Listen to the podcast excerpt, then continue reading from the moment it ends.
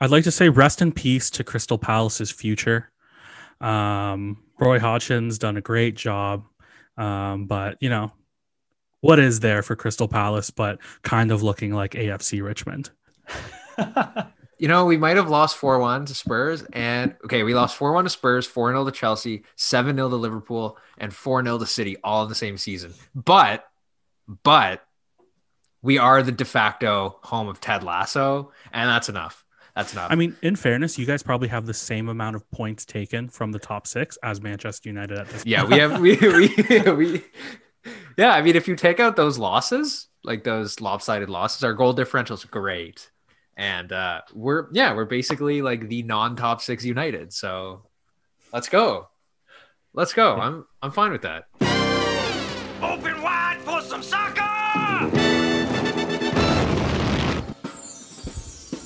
So the players that are expiring this summer are Michy Batshuayi, loan, yeah, yeah. Jeffrey Schlupp, Mamadou Sakho, Andros Townsend, Christian Benteke, Patrick Van Aanholt, Tyrick Mitchell, James McCarthy, Nathaniel oh, sure. James McArthur, Joel Ward, Scott Dann, Martin Kelly, Gary Cahill, Wayne Hennessy, Connor Wickham, and Stephen Henderson. Yeah, so that's like their starting 11 from like 2014. So I'm like, I'm okay with it. Well, they're going to re-sign Tyrick Mitchell for sure.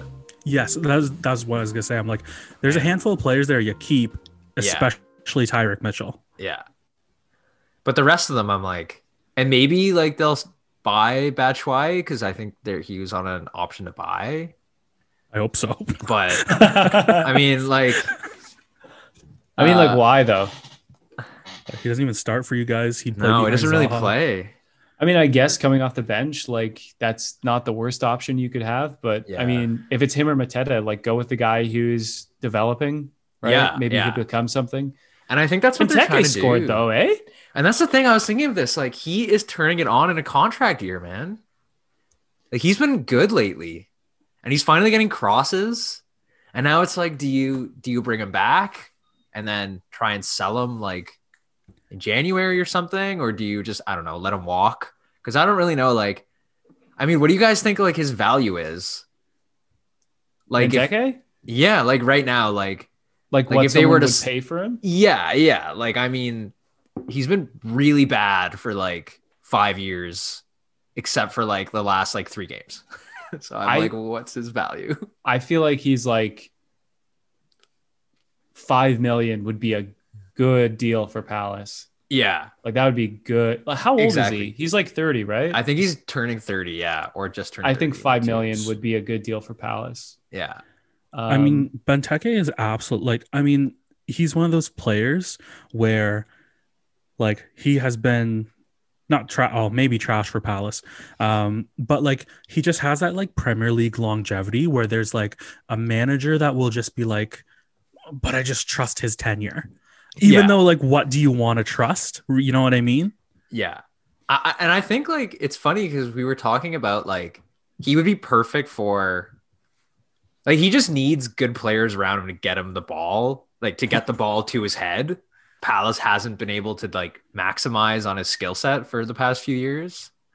And but you see it when he gets a good cross in the box like he's he's like so good at at getting to the right spot and getting his head on it. And I, I'm like watching Liverpool like these days where it's weird. Like I was kind of thinking because like it's been so long since they've had to like come back in matches, right? And Liverpool's kind of been playing with a lot of just like because they're they've been trash, so they've been trying to like get the ball into the box and like nick that late goal, and they just don't have that big striker that can get the ball some in the box. So I'm like, maybe he goes back there, but back like I don't Liverpool? know. I don't know. Uh, like I, I don't know if I could really see not, that. He is not a Klopp player to me at all. Yeah, I, I don't, and that's the thing. I don't. I don't see it either. To me, he is he is your classic, like he'll show up at West Brom. Yeah, and like at West Brom, he's not going to play five minutes. At West Brom, he's going to play 60 minutes. Yeah. Or something like that. You know what I mean? Like he's, yeah, you're right. To a lot of teams, yeah. he's just the emergency last 10 minutes player. But I mean, you, there's such disparity in the league that a player of his of his experience and tenure, even if he doesn't have the record of late, uh, he's going to get something. He's going to get yeah. he's going to get minutes or, at, a, at a low table club. Or do you think he goes to like Germany or Belgium or like a second kind of like a middle mid table like Saint Etienne or something in France and bags like 17 league goals. I, I, don't, don't, know. I don't like, think he goes to France. I think France is too technical. Like not yeah, that he's like eh? he's useless, but man. but France is like a technical league. I, yeah. I would think he would go back to Belgium. I would say yeah. maybe West Brom, like down in the championship, maybe he could do something, especially with Allardyce. But they have Diagne now, so yeah. I mean that's that spot. I feel like he'd still command like high wages because he's like he's Christian Benteke, right? Like he's been there. He's like what Hope said. He has a tenure. He's been there. He's done that. He scored Premier League goals. Like he scored against Spurs, right?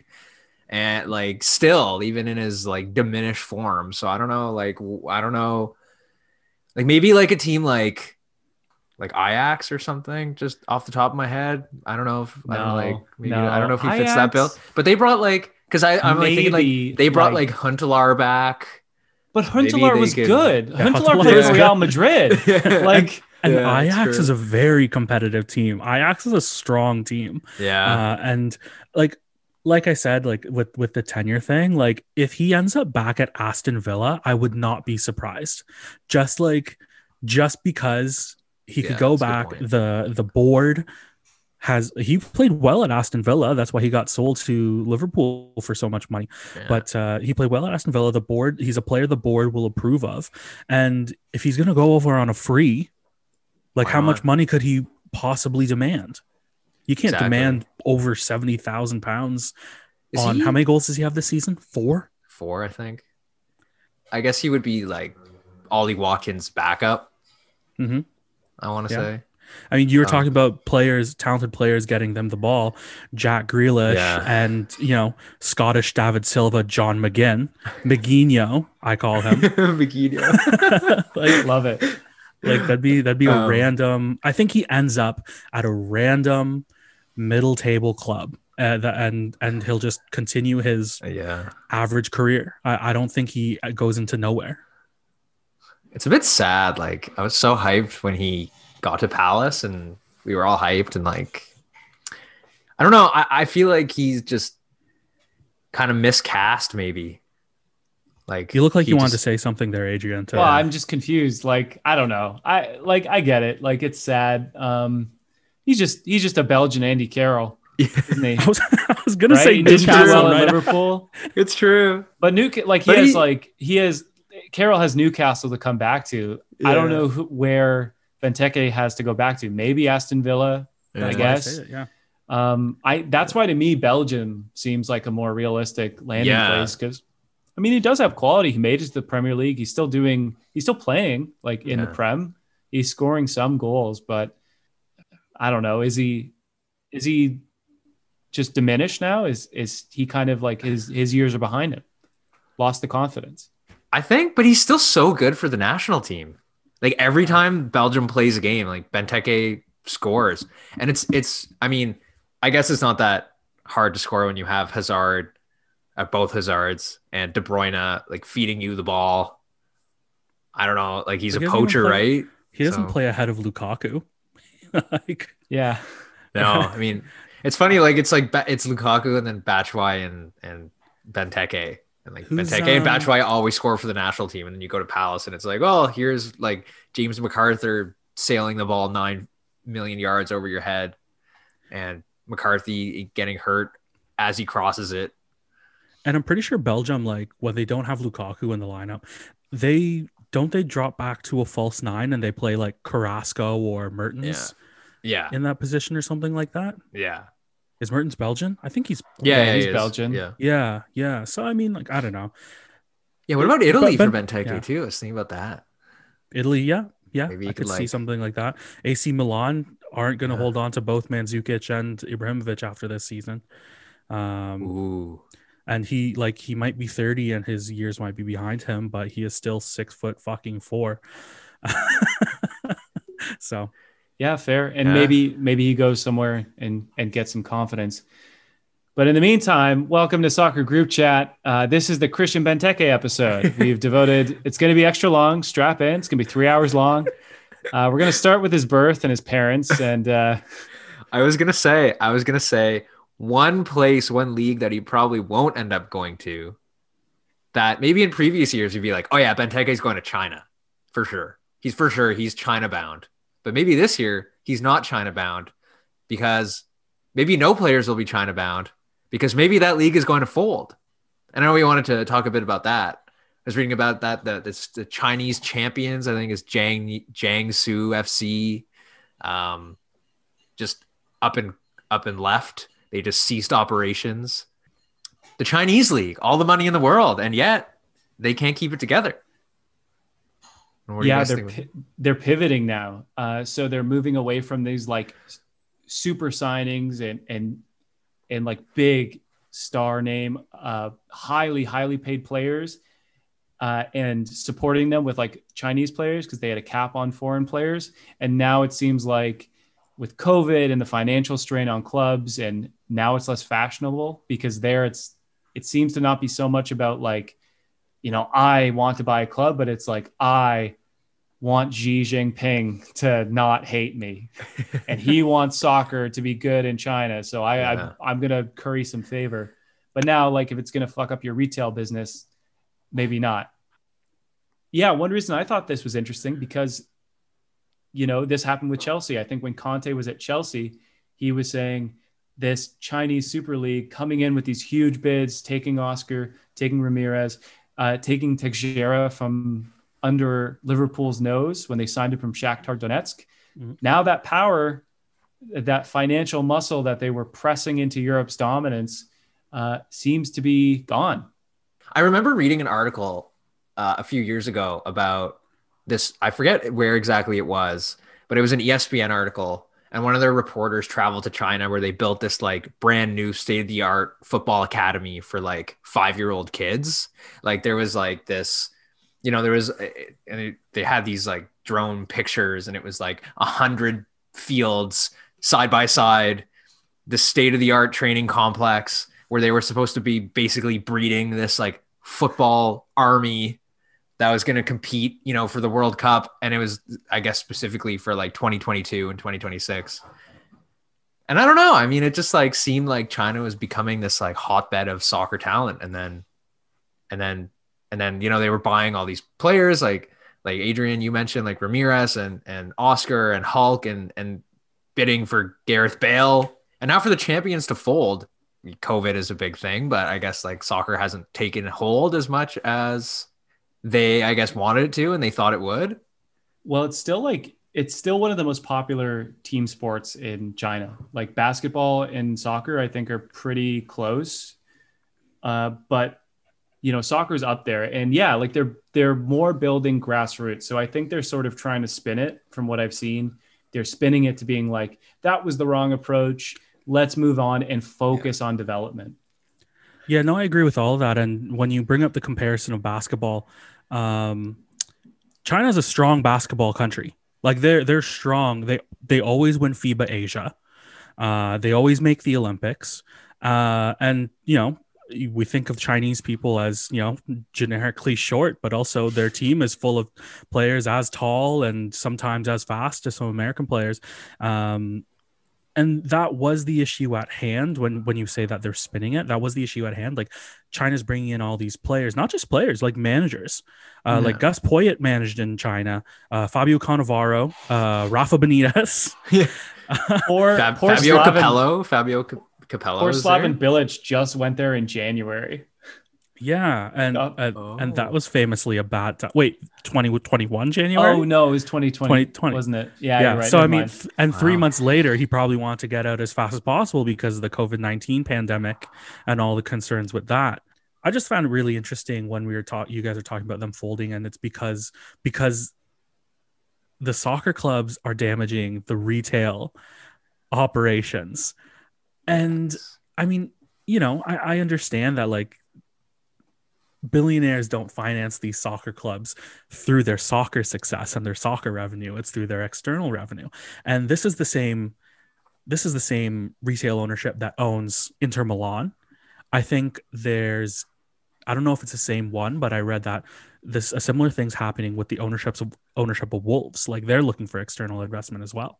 Um so yeah no it's it's it's really it's really interesting how 10 years ago 15 years ago the world was expanding and there's all these new new competitors for players um, and clubs and managers. And now everything you know probably rightly so because of covid-19 is just closing become making everything a bit smaller and smaller and everyone's you know pinching their pennies. I, I mean i'm not a follower of what are they called? Jiangsu? Yeah jiangsu fc jiangsu fc like i'm not a i'm not a follow of them or anything but i mean they were founded founded in like 1948 as a semi-professional club and they became professional in like 1994 and from a purely soccer standpoint like that is sad. That's sad that like there's a community losing their soccer club. Uh, one other thing I'll, I'll, sort of talk to you from from my perspective and i'm sure your guys perspective as well. Like seeing this as a fan of like an english club european clubs i had a bad taste in my mouth from this idea of like oh they're just going to like build all these facilities and try and like almost like the the like great leap forward or something like they're going to try and like like muscle yeah. through this like manufacture this culture and also like build this league but then at the same time like how different is what they're doing than what the premier league did in terms of like right. building a financial superiority so on that in that sense i'm kind of more like obviously there's reservations like more than reservations there's like deep issues with like the chinese state and like yeah. but a controversial top thing to say i know. Uh, i mean that's an understatement obviously. Really putting but, the cart before the horse here adrian? I don't know. I don't know man. Yeah. But point being like it would have been cool to have another elite league like in the world. Yeah. Uh, and and and what country did but, you think would be more success like successful in doing that other than China? You know what I mean? Like China is super rich. Yeah, you're right. They're trying to manufacture this soccer success. But look how much look how much sporting success China has manufactured. Look at the Olympics. Yeah. Who's third yeah. place, second place at the Olympics every year? It's, it's yeah. China. Yeah. So I mean they have they have the groundwork for doing it in sport. It just mm-hmm. clearly failed in football. Is it is it more difficult to build that in football. Like I feel like the MLS kind of tried it too with like bringing in the high priced veterans, you know, with David Beckham and stuff. Like I know it's kind of a different situation. Like he was he went there and basically changed the whole uh, landscape of soccer in North America. But like I feel like once kind of uh, Canadians and Americans kind of realize like, okay, we need to kind of start from the ground up here. We need to like in, we need to get the kids involved. We need to get the academies. Like that's where the talent comes from. And now you're kind of seeing that with guys like Pulisic and Davies and those guys, right?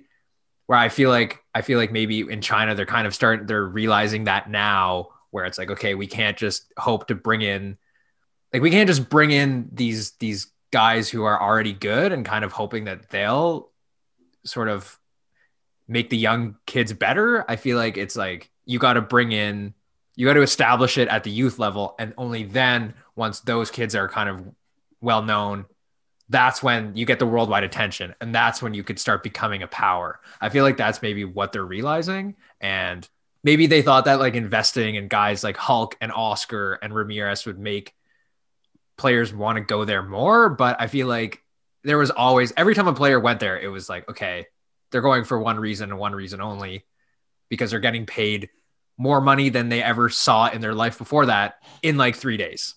right. And and that was like the main reason why they're going there. And now and now maybe they're kind of thinking like, okay, let's let's pull back and and grassroots and and stop, you know, luring guys here with billion dollar a year contracts or whatever. Also, if it's not commercially profitable for uh for China, like let's be honest, they're not gonna they're not gonna pursue it to death if if they can maybe restart in 10 years and figure it out again. Exactly. You know what i mean? Like they're they're not they're not strapped financially but you know you have to you have to stop the bleeding somewhere. And oh and sorry uh, just a thought of what you just what you were saying before. Yeah graziano pelle does not does not give a shit if kids in china want to play football because of him. He didn't yeah, learn yeah. fujonese like uh, so yeah, like I mean, it was it was all about it was all about the money to get. I don't even think those players. It was secondary for those players to really influence the local system and the, and, and the oh, players oh, yeah. and everything like that. Yeah. Uh, it was more about getting Oscar on television so they could distribute the CSL in Brazil. Mm. Exactly. You know what I mean? Exactly. Yeah, um, but now it seems like the the right route where you're building the culture because that's really what you need that foundation because that's where you get fans from too. That's where you get referees from uh, when you you invest in these further layers. Also, interestingly, um, you know, it seems like they would want to invest a little bit more in the women's game. I mean, the women are are I think they their goal was to get the women I think into the top 10 and I think they're around 15th right now in the world. Mm-hmm. And similarly they were like we need to crack like 50 in the men's in the men's uh, division. So, you know, they already have a lot of success because you know, the women's game has a lot less investment so they can uh, break into that more easily just by funding it a little bit. Funding as well as um, especially in the women's game where most people don't know it. So I feel like a lot of catching up, like obviously the top top teams like Brazil, United States, uh, England, France, whatever, they're they're very difficult to catch up to. Um, but for like a country like China, I, I don't I don't think even maybe half of the countries that compete in FIFA men's compete in FIFA women's. You know what mm-hmm. I mean? Yeah. Like there's there's much fewer countries that are participating in the women's game at the moment. Uh, and then you have the option of second generation players from abroad playing for China. Mm-hmm. You know, there's there's a ton of Asian Americans that that have played for the United States national team, and as those teams become more competitive, what's the next step? Uh, you might be able to play for for the country that your parents represented. I mean, I'm Filipino. I've looked at the Philippine men's team. Not a single one of those players was born in the Philippines. I thought I thought you were like, yeah, I okay, thought you were like trying how, how far going, off am I? Yeah, yeah, I'm going in. I'm jumping in. I can be Chinese for the football. You could team. play. You could. You could play. You could be. Uh, you could play in a deep lying midfield role for the Philippines national team. Hope I. I could see that. I am all for cross gender football. I have watched the Canadian men's national team play so many times. I'm like, God, imagine if Christine Sinclair led the line. God damn, she's like six yeah. one. She can hold up the ball. uh, let's talk about some other fallen champions, uh, specifically Celtic. Celtic were this year going for their 10th consecutive win. And Steven Gerrard has stepped up for Rangers and stopped it. They've got six games left and no chance of being caught. Uh, did you guys catch that this week that Rangers clinched the SPL? Another league that I wish was on TV here, especially for this season, because that would have been amazing. That would have been amazing to witness. And I feel like it got so over. I mean, obviously, it gets so overshadowed because it's the Scottish league, but Celtic are finally dethroned. And uh, give it up for Stevie G, man. I mean, I he. Couldn't doing the best job managerial job of the former England uh, midfielders of that generation this season. A- am I am I wrong in saying that? Sorry, say that again about Steven Gerrard. What'd you just say about Steven Gerrard? He's doing the best managerial job this season of like that generation of uh, England of England players. so Rangers is Rangers are doing a great job. Um, remind me how many different teams have won the Scottish Premier League again? I know. I think I think I saw that that this was Rangers' 55th league title. Yeah, but and the league's been around a row. For... ten yeah, in yeah. a row. Everyone yeah. thought it was going to happen. They won like they they were like, let's go for our fourth consecutive La Decima treble treble. Like they're like the team was just head and shoulders. I think he did do I'm a impressed. lot of work. Yeah. The and, wage Rangers' wage bill is more than every team below them combined. The only team that their that their wage bill is less than is Celtic. Like, yes, good for them. They beat the only other team that they're competing with. like, it didn't. It's not like is Hibernian in the Scottish Premier League. St. Johnstone, maybe that's a team I could say. St. John, Motherwell, Motherwell, Aberdeen. These are the Aberdeen, know, the Tottenhams, yeah. the Evertons of Scotland. Yeah, I mean, like okay, Aberdeen. Okay. Aberdeen is like a far third place. But wasn't you know what I mean? But like, yeah, I mean, like, yeah, you're just competing against one other play, one other club. You're not competing against the against the rest of the Premier League. I think this is smart from Stevie G because he's not going to like a big club. He's going to a, a smaller club than than Liverpool. Not saying Rangers is a small club. Like, don't at me. I don't have the social media, so you can't. but but Rangers are like they're huge, historic. They're one of the top two. So there's an expectation. So yes, there there is reason that they should win, but you still have to live up to that expectation. He's still delivering it. And I'll point out they're doing really well in the UEFA Cup. They made it to the round of 16, and in the round of 32, they, you know, beat uh, potential Benteke destination Royal Antwerp 5 2 on aggregate. So, I mean, they've got a chance to go relatively deep in that competition. And weren't they in the second division like five years ago? Didn't they get relegated based on some sort of financial something or or scandal or something? I feel like they they weren't in the prem in the Scottish prem for for a, a few years, which contributed to several uh, Celtic titles. Yeah, I don't know if it was as recent as five years ago, but but that definitely happened. There was a uh, like a big scandal. I, I forget the details now, but some financial shenanigans got them sent down to like the third division, I think, Juve style. Yeah, I also I also ha- I have a special place in my heart for Rangers because I don't know if Adrian remembers this, but we had a uh, a co managerial FIFA oh. career mode with Rangers, and uh, we signed uh, Nicklas Bendtner to the squad and he scored like 30 goals one year and it was amazing and it was a great time so uh, the special place the, my heart the purpose of the file was more or less making it true that yeah. Nicklas Bendtner was the best striker in the world. We wanted him to have a one to one goal ratio to games. Oh my days. That is the thing you should take away from this Rangers winning the league thing is that it is very good move for Steven Gerrard's resume and Steven Gerrard's career is the Scottish Premier League the most competitive league in the world? Absolutely not. Like there's one, like I said, there's one team to, there's one other team to beat. Doesn't really matter. But he gets his face on those on those European games, and people are watching him play against bigger competition. And like, let's be real, people have uh, a, a lot of clubs and and boards have recency bias and they see that that short success in a small time span and maybe that can be, imagine if we gave that manager more tools to work with uh so i mean like yeah it's a great move for stevie g. I don't think it actually moved like moves the needle for him as a manager as much as people say but i'm sure he's going to be rewarded for it regardless. Mm-hmm. whatever he does next season is i think going to be the the big barometer of, of where he's at maybe as a manager and what he might be ready for in the next like five years or so. But i think he's deliberately taking it slow which is and, great.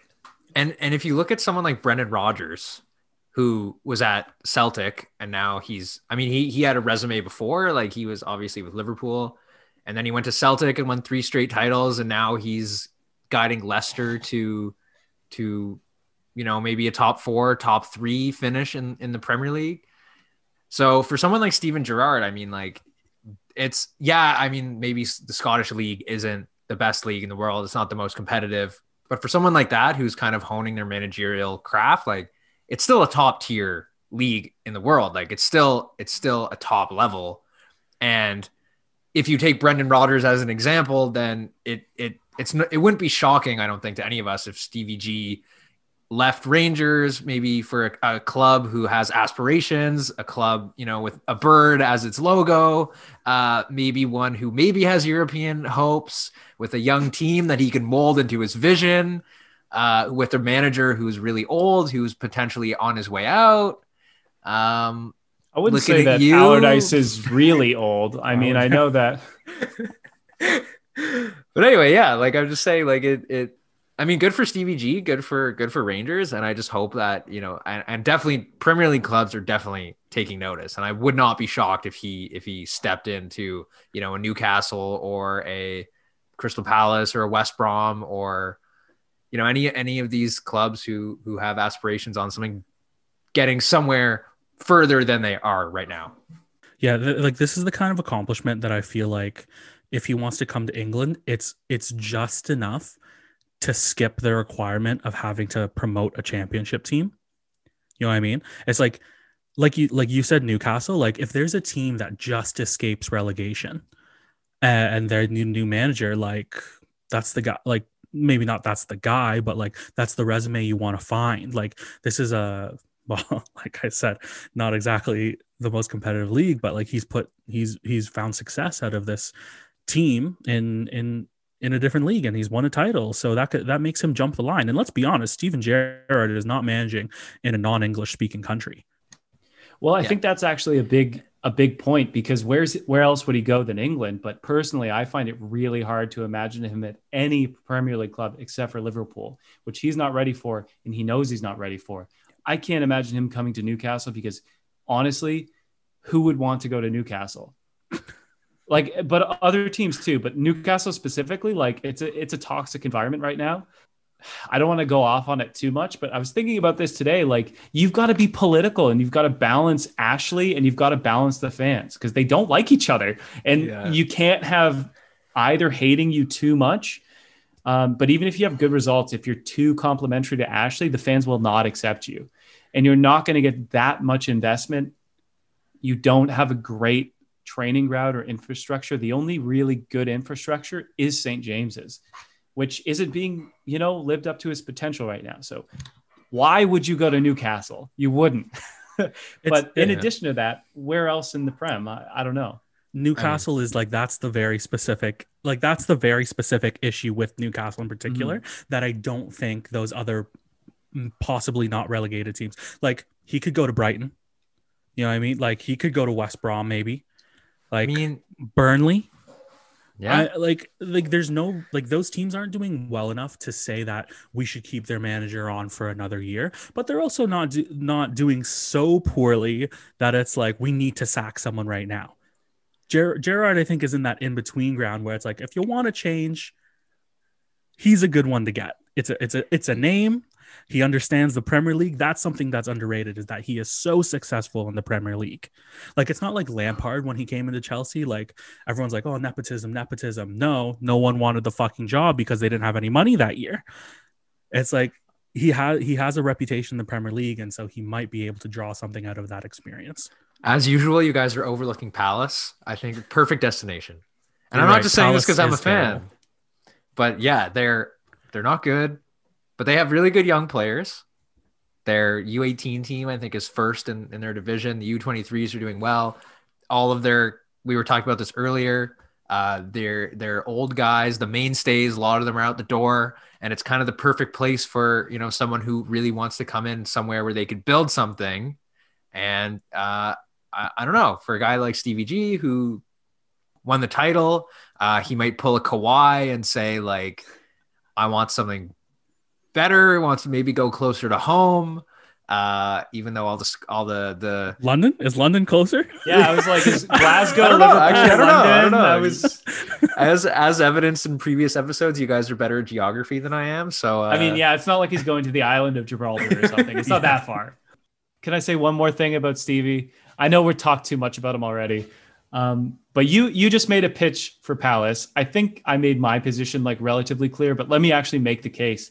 I think he's got to stay at Rangers. I think that's the best move for him. He's not going to move abroad, but at Rangers, now he's got to defend the title. That's a valuable experience. Then after that, he's got to try and win it again. There's no less expected at Rangers. Then he's got to uh, try and improve their prospects in Europe.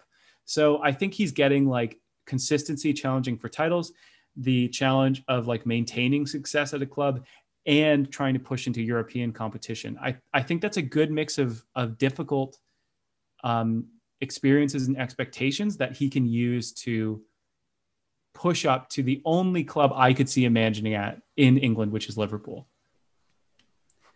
But you want to say uh, why you think he's going to go to, I don't know, Wolves when Nuno leaves? uh, well, no, I like uh, again, like I said, or actually, like you said, like I've brought up these examples, and I, I said it myself. Like, if they want to make a change, like he he would be that guy that to make the change. But I actually agree entirely with you. Staying at Rangers is the, is the thing to do, because like you know, one, you have to prove it's not a flash in the pan, and situationally, by winning the title, he has skipped the requirement to me to go to the championship. He doesn't need to manage in the championship to prove anything. He's already won in Scotland. Mm-hmm. I don't know how how people rate those two leagues differently, but I, I just don't believe he needs to fight for promotion to get a job in the Premier League. Yeah, and I, I wholeheartedly agree. And then I mean, you mentioned the Europa League, Adrian, and, and increasing Rangers prospects in Europe. They're taking on Slavia Prague, and I mean, I could see them definitely winning that tie and advancing. And I think, you know, imagine if if Stevie G's Ranger side comes up against uh, you know, Manchester United or Spurs in the next round, what something like that could even do for, you know, his stock. If he if he would win that or even even give, you know, Man U or Spurs like a run for their money. Uh, I mean, and that I feel like he's looking at that at that uh, with kind of dollar signs and glory in his eyes right now. Yeah, I was gonna say like I think if that happens, he loses, but who knows? Yeah, if, if they win, that's huge. Um, and I think people in football put big stock in like being a winner. I think mm-hmm. the idea of like he won the championship, and it's not his first season there. He's he's built something a little bit, but I think the fact that he's won something is huge.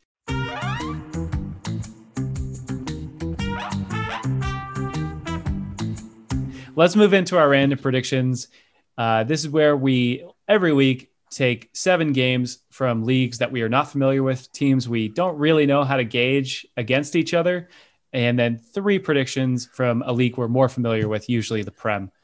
Uh, we're recording this on International Women's Day, so all the random predictions are women's teams, and we're going to go around to different uh, different parts of Europe and see what we think about these teams that we don't know anything about, unfortunately.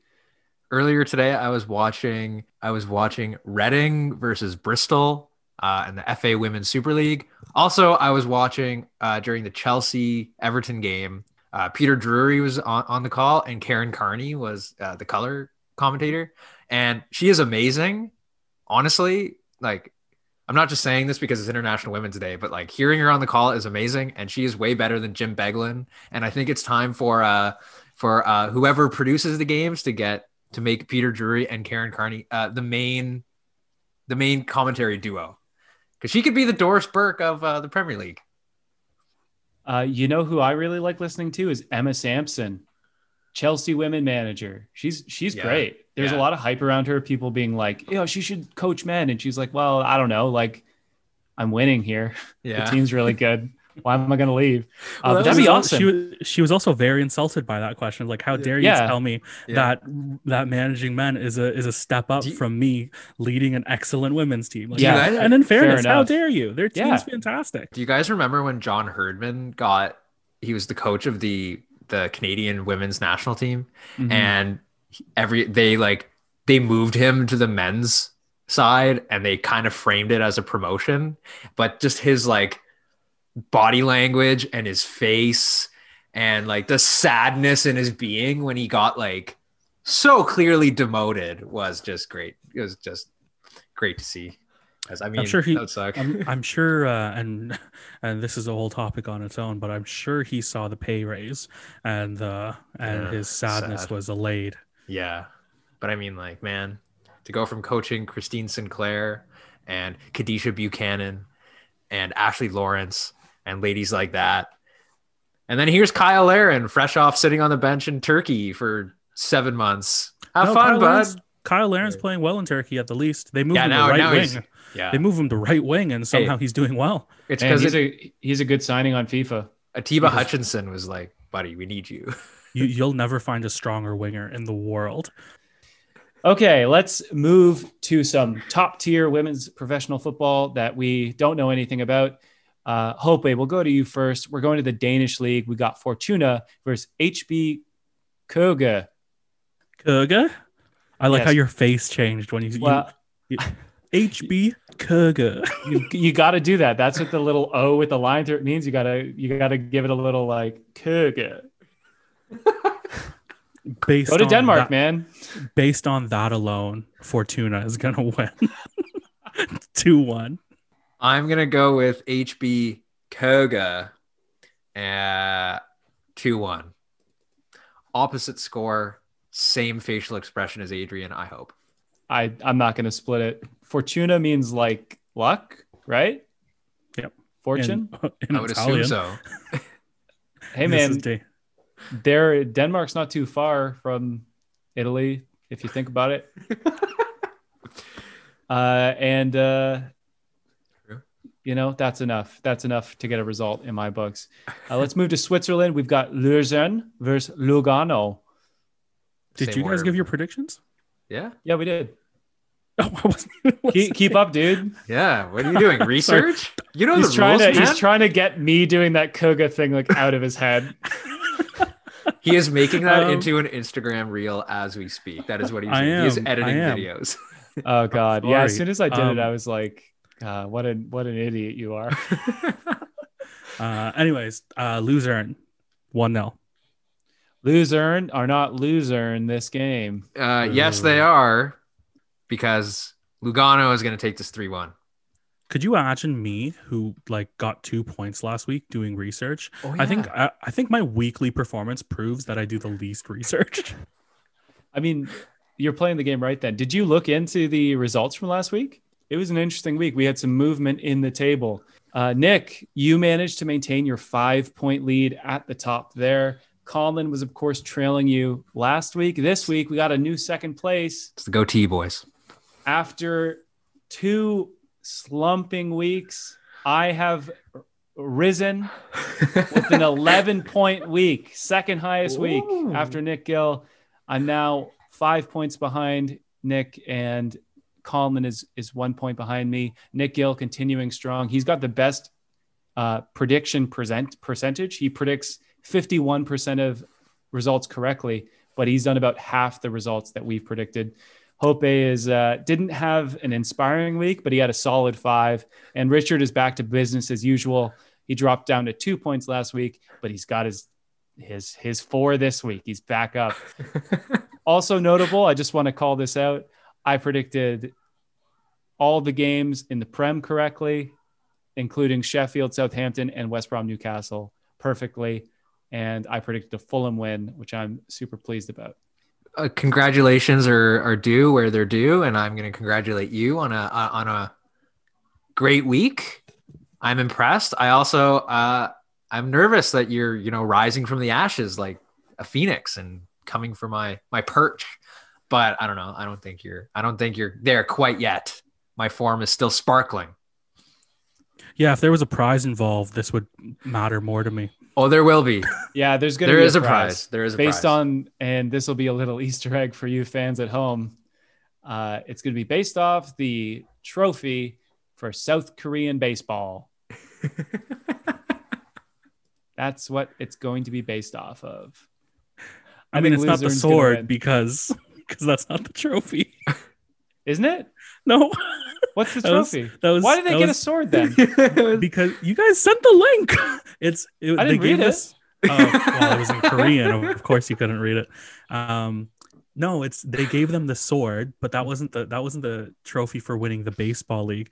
It was it was just like a gift to the team for winning the league from the ownership because the ownership makes video games. Oh, okay. Well, in this in that case, uh, there will be a gift from the person who makes the predictions table. That's based on the gift that a video game company gave the baseball team they own as a prize for winning the league. Ah, There's no trophy though, so you don't win anything in that respect. But you may get a snazzy gift Okay. from the dollar store. I think Luzern's going to win 2 0. Okay, let's move to the uh, Czechia, the former Czech Republic, which is rebranded recently, and we're very proud of them. Uh, it's Slovan Liberec versus Polzin. Pulsen's gonna Pulsen it off. One nil. All right, 1 0, and I have the decency not to boo you. Is this Victoria Polsen? Uh, I don't know. It's it's going to be not just Victoria. There's uh, 11 players at least. Well, if this is, I'm not doing any research. I'm not even looking at the sheet on which the names are written. So I'm just going to assume it's uh, Victoria Polsen. And that, as much as Fortuna means fortune, Victoria clearly means victory. So we're going to go with them to pull off a big win. And it's going to be 4 0. Let's go. How are you not looking at the names? How are you gonna make fun of Adrian for his pronunciation? Uh, I just, I assume he does it wrong. And I just, the chirps start flowing. All right, here we go. We've got uh, me making my prediction now.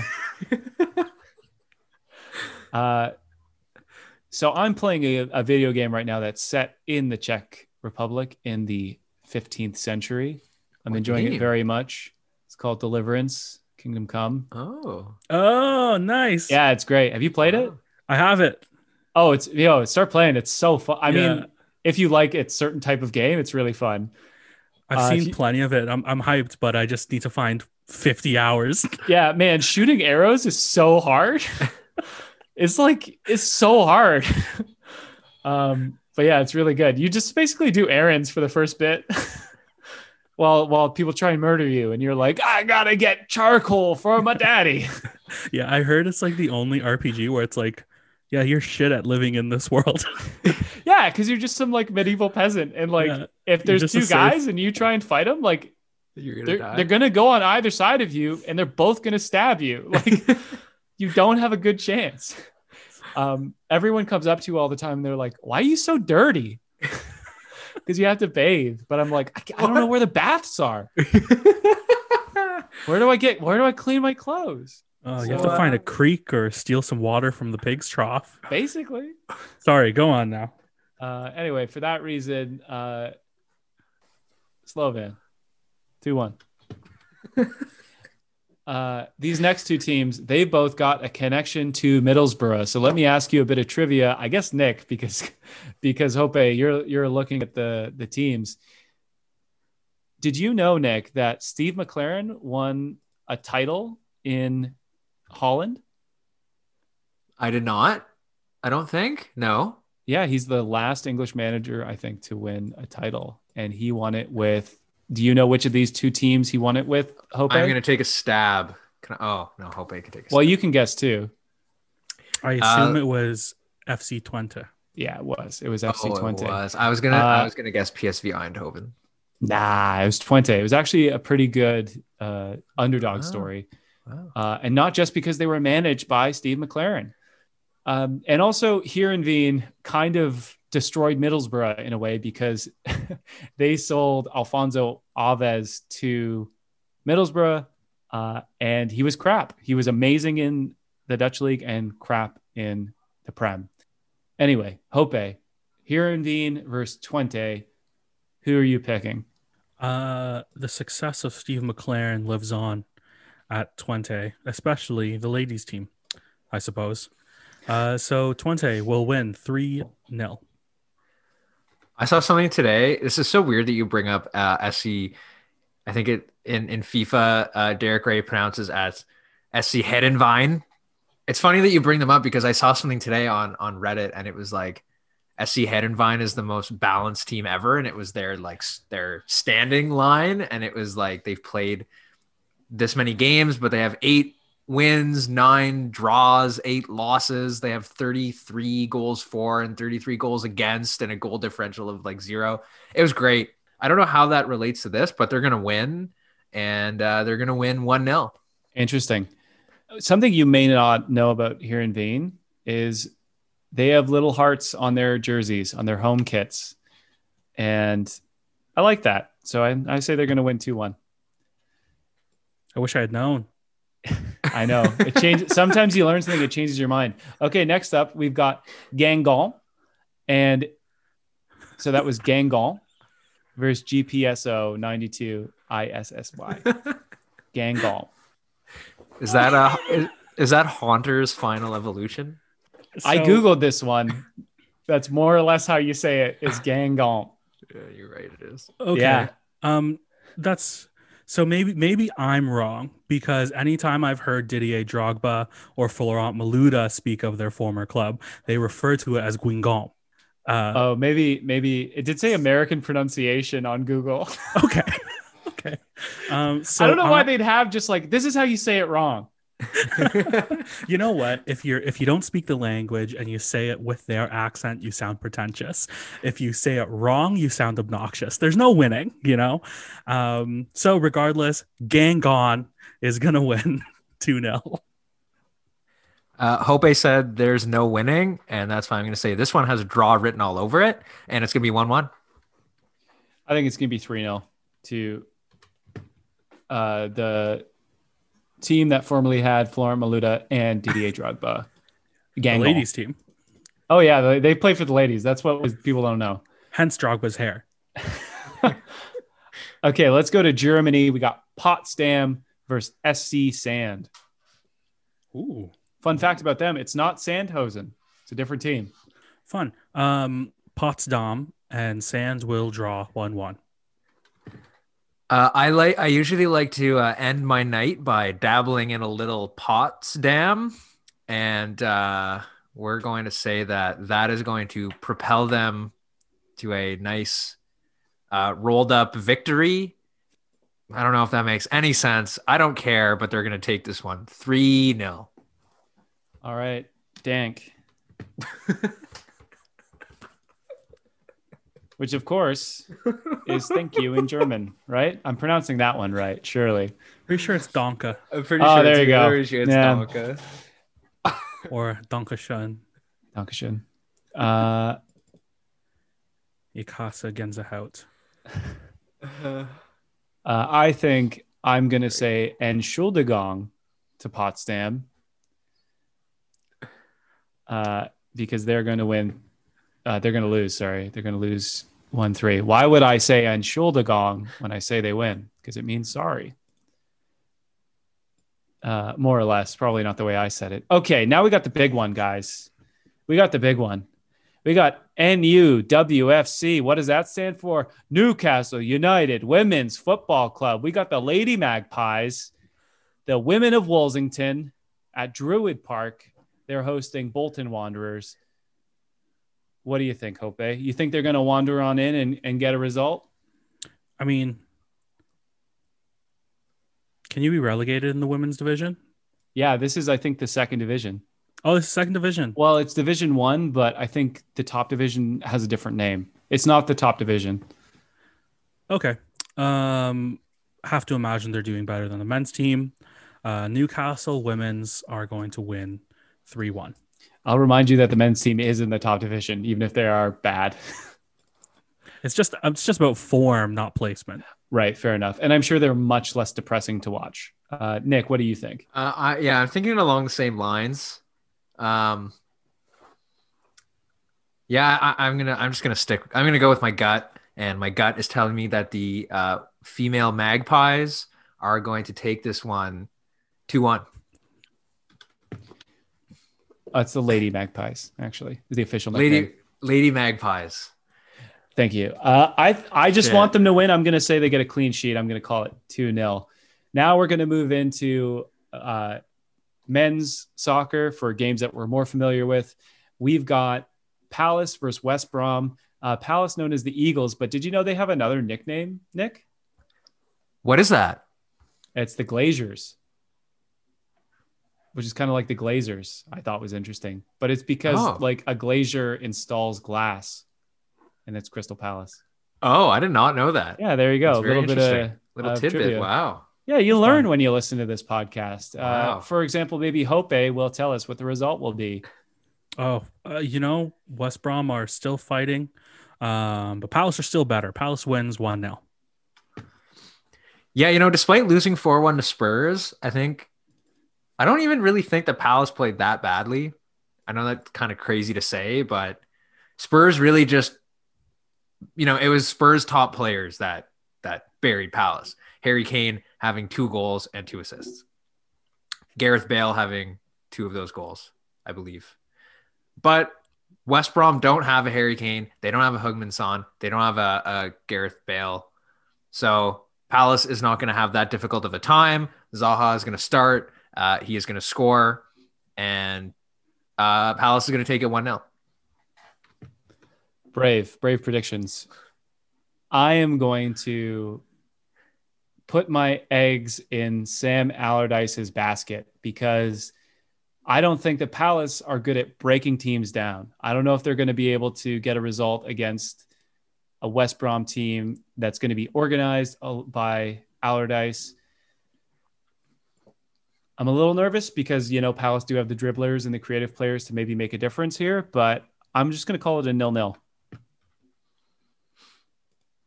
And next, uh, last week we, we did Newcastle results. So we're going to do both your teams this week. We've got Chelsea and Leeds, or Leeds and Chelsea. So it's going to be at Elland Road. I think um, I think Chelsea are gonna their clean sheet record is gonna come to an end. Uh, they're gonna let in a goal, but they're still gonna win two one. I think Leeds are too aggressive of a team uh, for Chelsea's back three compared to the last couple teams they've played. Leeds loves letting in goals, anyways. Yeah, it's shocking kind of how good Chelsea has been defensively since Tuchel arrived. And Leeds were hard, really hard done by today against uh, West Ham. So, but I think, I think, yeah, I think Chelsea's going to take this. They're going to concede, but they're also going to score a boatload. So it's going to be 3 1 Chelsea at the end. 3 1 Chelsea. Hope, what was your reaction there? Oh, um, Nick just said that it's been surprising how how solid they've been defensively recently. Um, I don't know how much more solid you can get than adding another center back. so I mean, like it's not that surprising. We've added another defender to our back line. Fair enough. Um, I mean, but still, I mean, wasn't it what five straight clean sheets at home to start the year? That's the first time that's ever happened in Premier League history with a new with a with a uh, manager in their first five matches. Yeah. So I mean, it's it's it's pretty surprising, even statistically. I think the performance is very good. Yeah, maybe the clean sheet record is what's surprising. Um, but like, uh, like I don't think three at the back is is particularly a, a like you're you're disadvantaged defensively with the way fullbacks attack these days. I mean, you know, people are backlines yeah. are left out with three these days, anyways. So at least they're three solid center backs. That's exactly. all time. I'm not that surprised. Yeah, I think for me, like it's just interesting seeing how Chelsea are now just really controlling games, and maybe they don't always look like they're going to make that final thrust, but they are just keeping the ball and, and picking their yeah. spots. It's almost more like Sarri than than Lampard. It's almost a move back towards that kind of similarity. We are we we've transitioned much more to a possession team as well, and and a lot of that comes with um, you know Tuchel just doesn't want to doesn't want to give up the ball in transition with how attacking he wants Alonso to be on the left side. Mm. Like you just you just humanly can't do it. Um, so yeah, it's discipline. Yeah, and uh, based on all that information, I sneakily wrung from your brains. I'm gonna. I'll just copy your result, the two one. I'm kidding. That was that was interesting to talk about. Uh, next, we have what may, might be the second biggest match of the weekend. Uh, we have the North London Derby. We've got Arsenal hosting Spurs. For me, I think four one against Palace was. Um, I mean, like I, I, think it was a deserved win. I think it was pretty surprising to get four goals. Um, Arsenal, is it a derby anymore? Does a derby matter? Yeah, uh, I think so. And it's just without the fans, maybe it's just taking um, it all away from me. You know what I mean?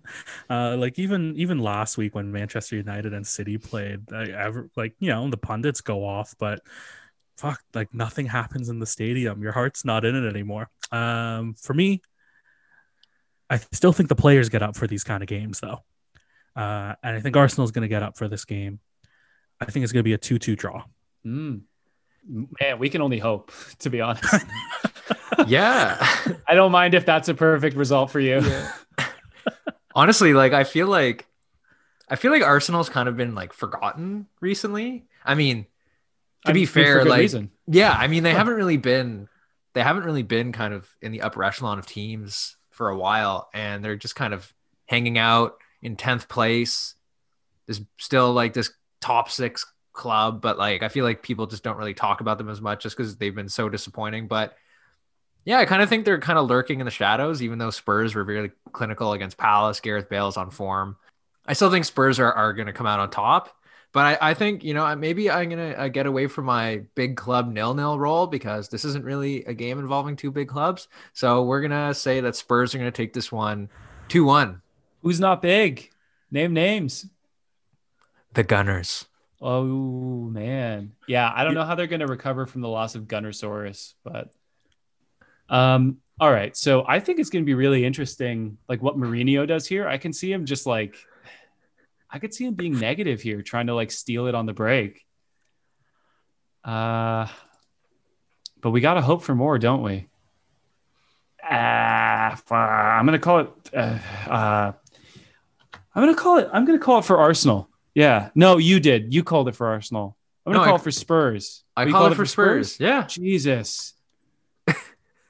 It is an interesting contradiction though, where it's like Spurs have the quote unquote attacking talent, but yeah, you're right. Like Mourinho would be very negative in this game, wouldn't he? Yeah.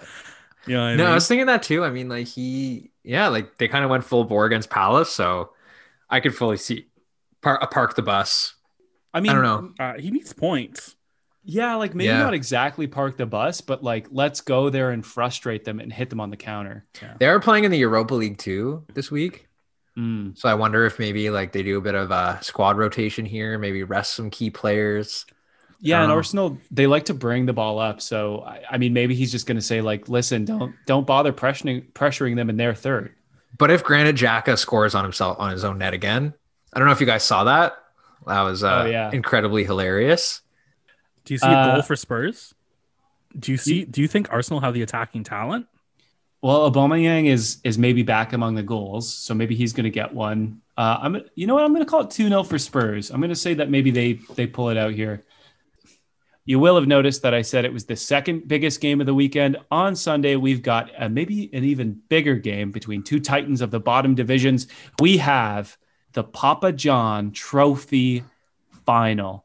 So, who out of Sunderland versus Tranmere Rovers are going to take Sunday as a slice in their history books? Are the Black Cats going to come out victorious, or are Mike Dean's men going to prove too much for the red and white? Mike Oh, Dean's man. paid off the referee, and he's going to be in the crowd like a madman. But because I don't know if I don't know if you guys have seen Mike Dean at Tranmere Rovers games, um, but yeah, you see the you see the supporter in him. um, I think Tranmere are going to win uh, by penalties. All right. What? Just give me the penalty score. Uh, four three by penalty. Four three penalties.